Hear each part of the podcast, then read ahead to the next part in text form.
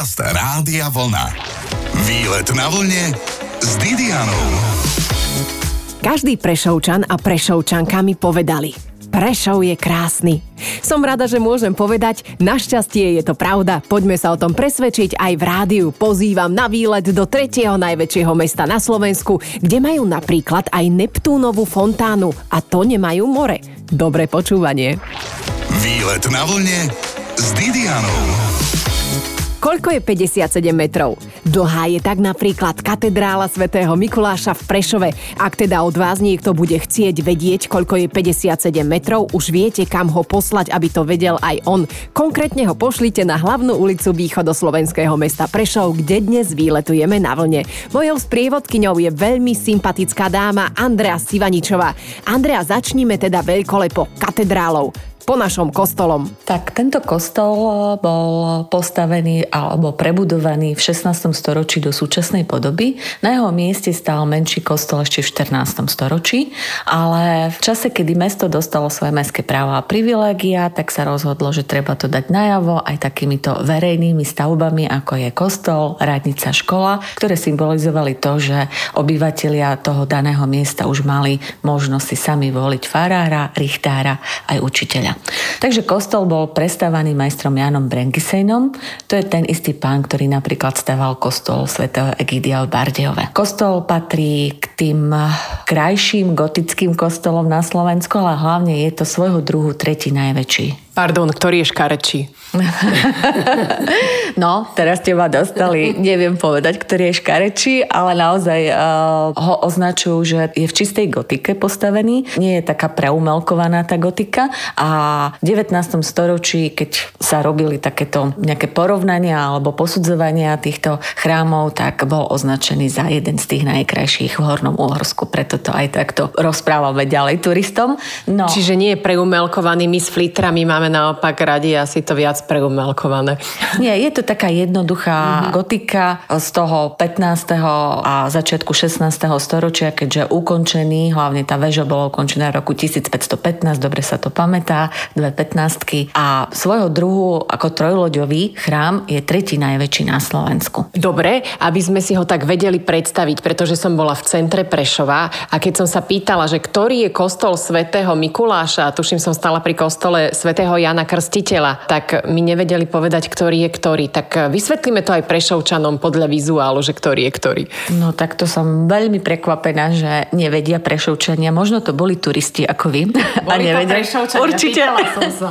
Dobre, tak potom možno skôr prešovčania vedia, ak by ste sa opýtali na rímskokatolický a grecko-katolický, pretože kostol Sv. Jana Krstiteľa je grecko-katolický, pri ktorom ste boli, a kostol Sv. Mikuláša je rímsko-katolický kostol. A ešte ho píšme vizuálne vizuálne, farbne. Vizuálne ho môžeme opísať, že je to kostol úplne v centre mesta s najvyššou väžou, pretože tá väža má 69 metrov a je na pešej zóne. Kostol svätého Mikuláša. Áno, patrona obchodníkov a obchodnícky cech bol najsilnejší v Prešove, tak vlastne oni financovali aj stavbu tohto kostola. Aj to tu zostalo, že je to silný obchod? Mm, to tu nedostalo. Máme s tým obchodom to trošku ťažšie, pretože ako vo všetkých mestách, tak obchod jednak utrpal aj tou pandémiou a na druhej strane máme tu obchodníkov nie zo Slovenska, ktorí majú tu svoje prevádzky, ale vyslovene takých prešovských obchodov je tu veľmi málo. Všetko za euro, áno? Áno, aj za menej. Do keľu. No však pôjdeme sa ešte popozerať po Prešove, však ale veľmi pekne vyzerá to mesto. Naozaj, kto sem príde, určite neobanuje. O chvíľku na vlne viac o Prešove. Počúvate výlet na vlne s Didianou. Veľkým plusom pre mesto je určite fontána, ktorá prečistí vzduch. Aj v centre Prešova je nádherná. Adriana Sivaničová z prievodkyňa mesta Prešov nám o nej porozpráva na výlete po centre mesta Prešov. Tak vieme o nej, že ju dal postaviť eh, Žid, ktorý sa ako prvý usadil v centre mesta a keďže cech obchodníkov bol veľmi proti tomu, písal rôzne petície panovníkovia, snažil sa ho dostať z centra, tak on sa ich snažil nejakým spôsobom uzmieriť a nad jednu z cisterien, do ktorých prúdila voda a dal postaviť túto fontánu. No a dodnes sa veľmi špekuluje o tom, prečo tam máme Neptúna, keď v Prešove nemáme more. Tak odpoveď je jednoduchá, pretože ako Žid nemohol použiť židovský symbol, lebo ich ešte viac naštval, katolicky nechcel, tak použil symbol vody, vlácu nielen mori, ale aj všetkého vodstva. A zvykneme v Prešove vravievať aj to, že my môžeme mať aj more, ak by sme chceli, pretože v Solivare máme zásoby soľanky, tam je jej vyše 1 milióna litra, takže keď to vypustíme, budeme mať aj more. A inak táto Neptunová fontána je také miesto, ako je povedzme socha Václava na Václavskom námestí, španielské schody v Ríme alebo Eiffelovka v Paríži. Čiže ak by ste sa opýtali na Neptunovú fontánu, verím, že všetci Prešovčania by vedeli, kde v meste je, na rozdiel od toho kostola svätého Mikuláša. V poriadku, ale tak ako vo väčšine fontán sa tam nedá kúpať, predpokladám, že je za to pokuta. Tak áno či nie? To v podstate ani neviem, či je za to pokuta. Ľudia sa tam nekúpú, iba ak spadnú do tejto fontány. A zvyčajne sú to deti, pretože táto socha Neptúna je obklopená aj takými štyrmi vodnozemskými živočíchmi. Je tam vodný had, korytnačka, krokodíl a žaba. No a oni veľmi radi po nich lozia a potom občas sa stane aj takáto nehoda, že sa okupu. Je dobrým zvykom hádzať aj do tejto fontány v Prešove, do Neptunovej fontány mince? Nie. Mince som si nevšimla, že by niekto hádzal, nemáme ani nejakú takú povesť s tým spojenú, že by sa vám niečo dobré udialo, alebo by ste sa mali vydať, alebo vrátiť do tohto mesta. Takéto legendy u nás nie sú. Mali sme ešte jednu fontánu, v podstate ešte máme pred justičným palácom. To bola tzv. pionierská fontána a tam sa zvyklo skákať a kúpať sa v nej, keď sa zmaturovalo. Ale to bolo ešte v minulom storočí. A funguje tá fontána? Fontána funguje, áno. Ďakujeme. Kam sa vyberieme ďalej. A kam by ste chceli ísť? Viete čo, išla by som ešte niekde na námestí, na nejaké typické prešovské jedlo napríklad a popri tom by som si vypočula niečo o nejakom známom prešovčanovi. Typické prešovské jedlo nie je, ale keďže Prešov je aj sídlom Rusínov, máme tu na divadlo Alexandra Duchnoviča jediné, v ktorom sa hrá po rusinsky na celom svete, tak si tu môžete dať pokojne aj tatarčené pyrohy. Aké pyrohy? Tatarčené. To je čo? To sú pyrohy E, z tatarčenej, teda pohánkovej múky. Aha, to znie zaujímavé. Aj zdravé. Áno. Ale sú vyprážané, alebo sú nie, také nie, lepené? Nie, ako Rusini majú aj vyprážané, ale tieto sú také klasické lepené, ako keď máte brinzové pyrohy alebo iné. Takže len sú z tatarčenej múky. Takže sú A čo sa tam dáva? Dáva sa tam tvaroh, dáva sa tam brinza, dáva sa tam aj sladké nejaké džemy, ale najčastejšie ten tvaroh alebo brinza. Kto chce vyskúšať tatarčené pyrohy, urobí si pyrohy rohy z pohánkovej múky a dajte tam, čo chcete. Aj dvojeurovku.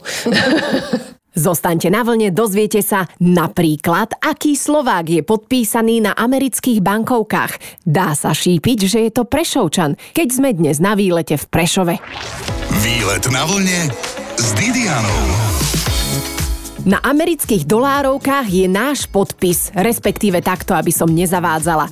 Na niektorých amerických bankovkách je oficiálne podpísaný Slovák. Andrea Sivaničová, sprievodkynia mestom Prešov, nám tento príbeh porozpráva. Celý príbeh je veľmi dlhý. Je to podpis Michala Bosáka, chudobného chlapca z nedalekej dediny, ktorý s jedným dolárom vo vrecku vycestoval do Ameriky, keď mal 16 rokov. Ten mu hneď prvý večer ukradli v ubytovni, takže mu ostal len cestovný listok do Pensylvánie Milánie. Tak ako mnohí Slováci tam pracoval v bani. Sa cítil ako doma, hej? Áno, neviem. tak ako iní Slováci tam pracoval v bani, ale na rozdiel od tých ostatných Slovákov po večeroch nezapíjal žiaľ za domovom v krčme, ale učil sa po anglicky. Vedel čítať, písať a počítať, to vedel z domu a tak bol zakrátko jedným z mála, ktorý vlastne bol takým ako keby sprostredkovateľom medzi tými majstrami a ostatnými zamestnancami. Dokonca mu ponúkli aj prácu v kancelárii, to ho nebavilo, začal robiť podomového obchodníka. Keď sa oženil, tak si so ženou odkúpili také pohostinstvo a tam chodievali Slováci, žena varila slovenské jedla, takže chodili tam veľmi často. No a tí ostatní krajania, vediac, že on nepije, tak si u ňo zvykli odložiť časť výplaty, aby všetko neminuli. On zase po tej skúsenosti z prvej noci tie peniaze nosieval do bank. No a v jednej banke si povedali, že má vplyv medzi krajami, takže mu ponúknú miesto v predstavenstve a že potom vlastne všetky tie peniažky budú prúdiť do tej ich banky. To sa aj stalo. On zo začiatku aj sám spomínal, že bol veľmi zaskočený, že takéto miesto dostal, takže prvé dva roky len sedel a počúval. No a postupne začal skupovať akcie tejto banky, až sa stal prezidentom. A keďže to bola Národná banka v Olifante, tak v roku 1907 mala aj právo vydávať, teda emitovať bankovky a on ako ich riaditeľ sa na ne podpisoval, čiže 5, 10 a 20 dolarové bankovky. No a keď potom vzniklo Československo, on v podstate ešte pred tým vznikom podporoval spolu s ostatnými Slovákmi v Amerike ten odboj, e, zorganizoval milión dolárovú zbierku, takisto je podpísaný na Clevelandskej a Pittsburghskej dohode, no a po návrate domov v roku 1920 založil Slovensko-americkú banku, ktorá mala sídlo v Bratislave, pobočky po celom vtedajšom Československu vrátane Prahy a Užhorodu. A pre Prešovsku vybudoval túto nádhernú secesnú budovu banky. Dnes nej sídli knižnica a je len smutné, že tento pán, ktorý vlastne sa stal takýmto známym z baníka bankárom a z nuly milionárom, tak sa nedostal ani medzi 100 najslovákov, keď sa robila kedysi anketa na Slovensku. Zabudli na neho. No, dostali sa tam iní súčasníci, takže... Tak všade treba známosti, viete, ako to je. A na východe obzvlášť. Dobre, čiže Mestská knižnica sídli v Bosákovej banke. Krajská knižnica tam má aktuálne centrálnu požičovňu, čiže beletriu, naučné oddelenie a potom má ešte ďalšie pobočky v meste. Napríklad v Starej mestskej škole sídli Centrum regionálnych dokumentov alebo aj oddelenie jazyčnej literatúry a v dome, kde kedysi býval Hviezdoslav počas štúdií v Prešove, tam zase sídli detská knižnica Slniečko. Ale všetko to patrí pod Krajskú knižnicu Pavla Orsaga Hviezdoslava. Počujete, milí poslucháči Rádia Vlna, aj z baníka sa dá vypracovať na konateľa banky. Michal Bosak začínal v Amerike, tak mal plat 75 centov na deň ako ten baník. A v čase najväčšieho rozmachu jeho podnikov, tak sa jeho majetok odhadoval na 15 miliónov dolárov. A čo mu slúži hlavne k úcti, tak on za každým, keď navštívil Československo, tak sa vrátil domov s obrovským balíkom kníh pre tamojších Slovákov, by nezabudli Slovenčinu. Michal Bosák teda v Prešove založil banku, nachádza sa na rohu terajšej hlavnej a Levočskej ulice na takej veľmi rušnej ulici. Je to tak nádherná budova, vždy si hovorím, že čo toto je za budova. No a teraz už teda vieme, že je to dielo pána Bosáka. A inak dnes sa ešte dozviete napríklad o Prešovskom čude. Počúvate výlet na vlne s Didianou. Vedľa Bosákového domu v Prešove, ktorý je priamo na najrušnejšej kryžovatke, tuším v centre, sa nachádzajú ďalšie skvosty. Čo to je, Andrea? Je to budova Kumštu, to je tzv. pre mňa najnenápadnejšia pamiatka v Prešove, pretože je v takej bočnej uličke a je to súčasť stredovekého opevnenia. Volala sa to kedysi vodná bašta, pretože tam bolo umiestnené zariadenie machina hydraulika, ktorým sa vháňala voda do cisterien v meste. No a keďže to zariadenie si priniesli z Nemecka, takže sa to volalo Wasserkunst najprv, potom to skrátili na Kunst, no a po našom Kumšt chodili to obdivovať zblízka aj z ďaleka, bolo to také čudo, ktoré vytlačalo tú vodu, ale účinnosť bola len 30-percentná. No a vodili sem návštevy, povedzme aj pánovníkov eh, Jozefa II. alebo Františka Jozefa I. Tu vidím nejaké mechanizmy, normálne trčia z ulice, vyzerá to ako vodný mlyn, ale to je toto čo? už nie je vodný mlyn, to je prvá prešovská elektráreň, ktorá takisto využívala to, že tu kedysi tiekol mlynský jarok a vlastne na ten sa napájala tá machina hydraulika a na konci 19. storočia potom aj prvá prešovská elektráreň. To je úplne zachovalé, to by mohlo pohode aj zajtra ísť ešte. No, môžeme to skúsiť. Elektrina sa vždy zíde a prvá prešovská elektráreň by Len- mohla byť opäť funkčná. Len vodu v Jarku už nemáme a už sa vlastne vyschla a potom urobili, tam kadiaľ tiekla, urobili ulicu. Vraj chystáte aj nočné objavovanie Prešova. Áno, robievame denné objavovanie, to je raz v mesiaci, vždy druhú nedeľu v mesiaci a raz v roku robíme nočné. Teraz sme dva roky nemali, ale v septembri 17. a 18. bude nočné objavovanie Prešova venované premenám vody. Takže budeme hovoriť aj o Kumšte, aj o prvej Prešovskej elektrárne, aj o tom, kadiaľ tiekol ten mlynský jarok a čo všetko ešte s tým súviselo. Premeny vody, to sú magické veci. Napríklad, viete, že si zamrazíte kocky ľadu, dáte si to do pohára a počas teplej, peknej septembrovej noci pôjdete práve na premeny vody v Prešove. Srdečne pozývame všetkých. So sprievodkyňou Andreou Sivaničovou si dnes porozprávame aj o prvenstvách mesta Prešov, ale vraj tie prvenstvá prišli a dlho nevydržali. Tak áno, mali sme lekára a lekárnika Jana Adama Rajmana, ktorý ako prvý očkoval proti kiahňam, ale keďže ho publikoval zrejme len v lokálnej tlači alebo v tej dobovej, ktorú mal dostupnú, tak do encyklopédii sa dostal jeden angličan a je zaujímavé, že to robili zhruba v tom istom roku, v roku 1721. Potom sme tu mali pána, ktorý v roku 1801 ako prvý v Uhorsku vyrábal cukor. Takisto cukrovary potom ale vznikli niekde úplne inde na západe Slovenska. Máme tu na aj rovnobežku 49, ktorá prechádza historickým centrom mesta ako jediná iné mesto na Slovensku. Ona prechádza teda aj Chabrovskom, Regensburgom, parížským letiskom Orly, Vancouverom, takže keby ste sa chceli po nej prejsť, tak nachodíte 26 tisíc kilometrov vyše. A kde je tá rovnobežka v centre Prešova? Tu v centre je na dvoch miestach, pretože tá reálna je tu napred týmto obchodom, ja. Ako je pomník? Áno. O, ako vidíte z parku okolo pomníka, tak vlastne vidíte takú lištu na chodníku prechádza aj touto časťou chodníka, aj tam pred týmto obchodom. Čiže toto je 49. rovnobežka. No a z druhej strany na pešej zóne máme jej umelecké stvárnenie, takže veľmi často sa ľudia fotia práve pri tom sochárskom dielku, ale 49. rovnobežka prechádza týmto chodníkom a keď pôjdete ďalej do planetária, tak aj planetárium prechádza 49. rovnobežka. Však v planetáriu už sme s výletom na vlne boli. Je fantastické. Môžete si to vypočuť aj v podcastoch na našom webe. Ale tak v každom prípade o chvíľočku pokračujeme tu v Prešove v jeho centre. Výlet na vlne s Didianou. So sprievodkyňou Andrejkou Sivaničovou sme na hlavnom námestí v Prešove. Mesto má niečo spoločné s Veľkou Prahou. Aktuálne sme pri pomníku. Toto je pomník obeti, ktoré dal Karafa popraviť počas krvavého súdu a bolo ich 24.